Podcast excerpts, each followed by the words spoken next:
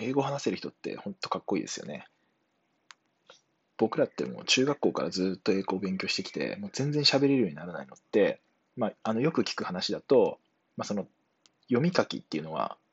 練習するんだけれども、その喋ったり聞いたりするっていう訓練をあんまりしないからだみたいな話って本当にあると思うんですよね。でただちょっとこの間面白い話を聞いたんですけど、いや、そもそも中学校で英語をやり始めるっていうのが良くないんだみたいな話があったんですよ。あ、それってちょっと習い始めるのが遅いのかなとか、なんか耳が